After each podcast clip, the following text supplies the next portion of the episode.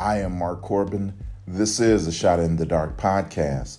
My purpose is to inspire you to be the best you. This is podcast number 134. I have a quote from TornEarth.com that I want to share with you. I'll read it to you now. If you've ever believed the lie that you do not have a purpose, then know this truth. God has not only chosen you, but he has called you to a specific, unique purpose. I'll read it to you again. If you've ever believed the lie that you do not have a purpose, then know this truth. God has not only chosen you, but he has called you to a specific, unique purpose.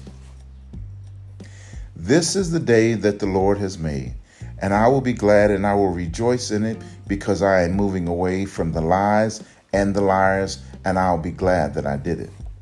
Listen, it's time to answer the call. The world needs you now. Let's add some scripture. Isaiah chapter 46, verse 10. I make known the end from the beginning, from ancient times what is still to come. I say my purpose will stand, and I will do all that I please. I am Mark Corbin. This is the Shot in the Dark podcast. Stay on purpose.